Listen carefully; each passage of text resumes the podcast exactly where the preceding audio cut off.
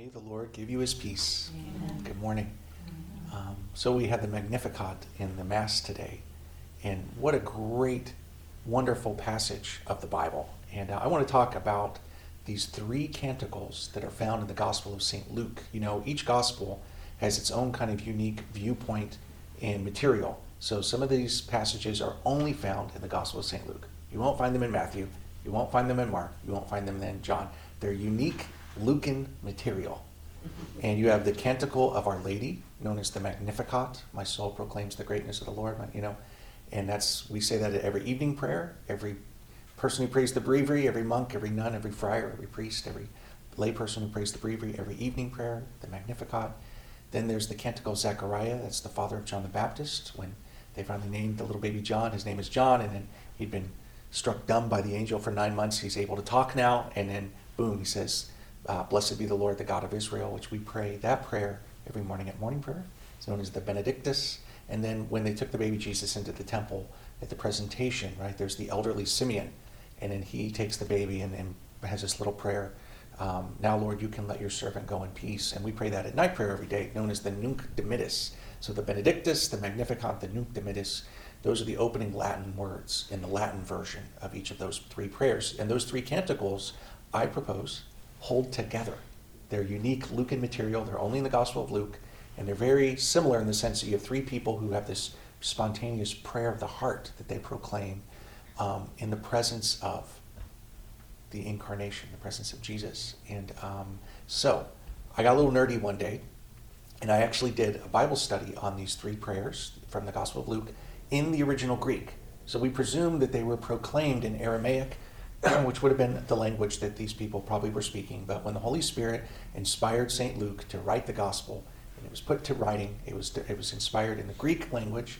So I did that. And then, of course, uh, because Latin has been the official language of the church for so long, the Latin versions of these three prayers are really well known and popular. So I did that as well. I, I studied them in the Latin also. And it turns out that the Latin versions um, are much more faithful to the original Greek than English whenever I read it in English, I go, oh, I don't think that's the best translation, you know, and in the liturgy or the breviary or, you know, whatever. Okay, all that's kind of nerdy. And um, so when you you do a little Bible study on these these prayers, you realize they are saturated in the Old Testament.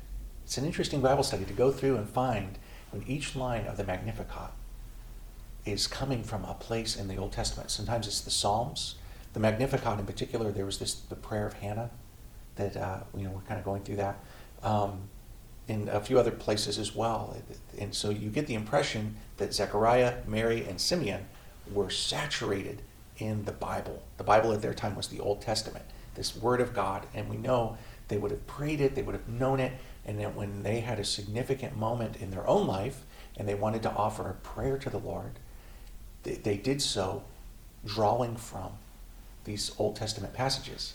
And uh, so that's what that's the, the very point I want to talk about today in the homily is um, for each one of us, we had a moment of a great encounter with the Lord, and we just spontaneously wanted to utter a prayer. What would it sound like? What would it look? You know, what would be the sources that we would draw from?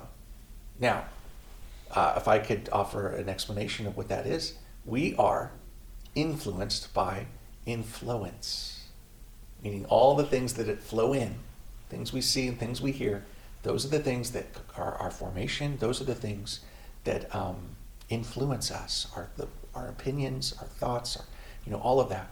And um, so it's so sad that very few of us have a thoroughly Christian formation. You know, like if you grow up with secondhand, not even thinking about it, quoting the Bible and the Psalms, and the, you know that would be wonderful. But like for somebody like for me, uh, I was fluent in the lyrics of 1980s rock and top 40s, you know, like, and it's so sad how even to this day, you know, sometimes like at, at we have a funny dinner conversation at the friary and uh, some topic will come up and so many of us can immediately start a famous quote from a movie and then everybody else can finish it because we just, we know it. It's something that inflowed into us or, you know, 80s rock songs, you know, it's like you could throw you know something happens and you can drop a, a quote from a lyric of like an 80s pop top 40 or rock and uh, it immediately is like so perfect you know, and it's just, it's kind of funny, kind of sad.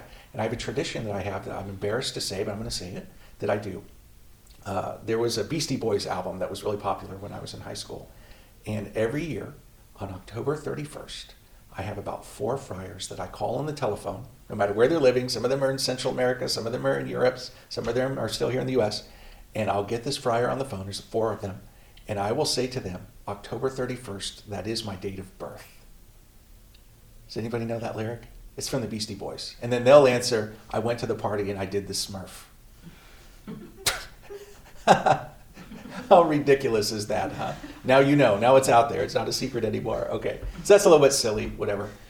But, um, anyways, influenced by influence. So thinking about the things that we take in, you know, things we see, things we hear, the formation that the culture has on us. And um, so I say that in just in particular to, I think when you start to mature and get a little older, you need to be more intentional about what you're doing, what you're listening to, what you're seeing.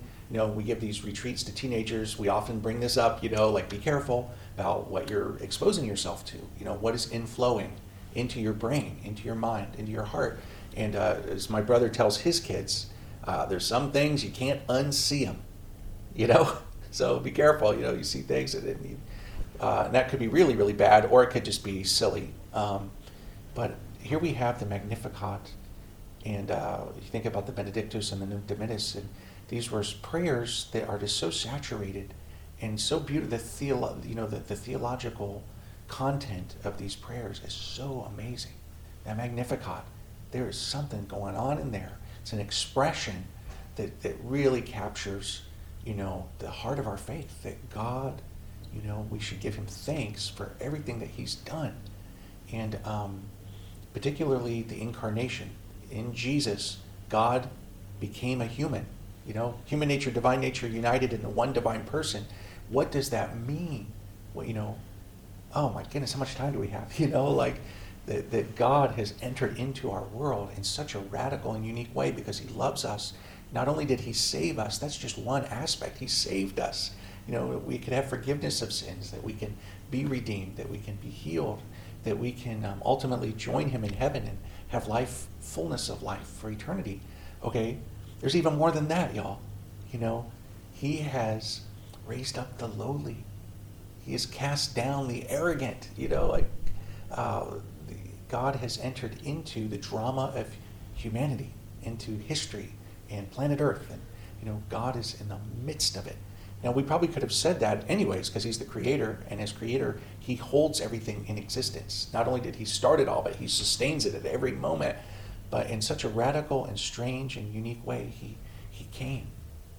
He came. You know, you see that little baby laying in the manger at your church, or where, you know, somewhere you see nativities, you know, what this means. It's that's why, you know, there's this argument between liturgists, what's the greatest feast day? technically we're supposed to say Easter is the greatest feast day, but we all know it's really Christmas, don't we? That's the Franciscan perspective.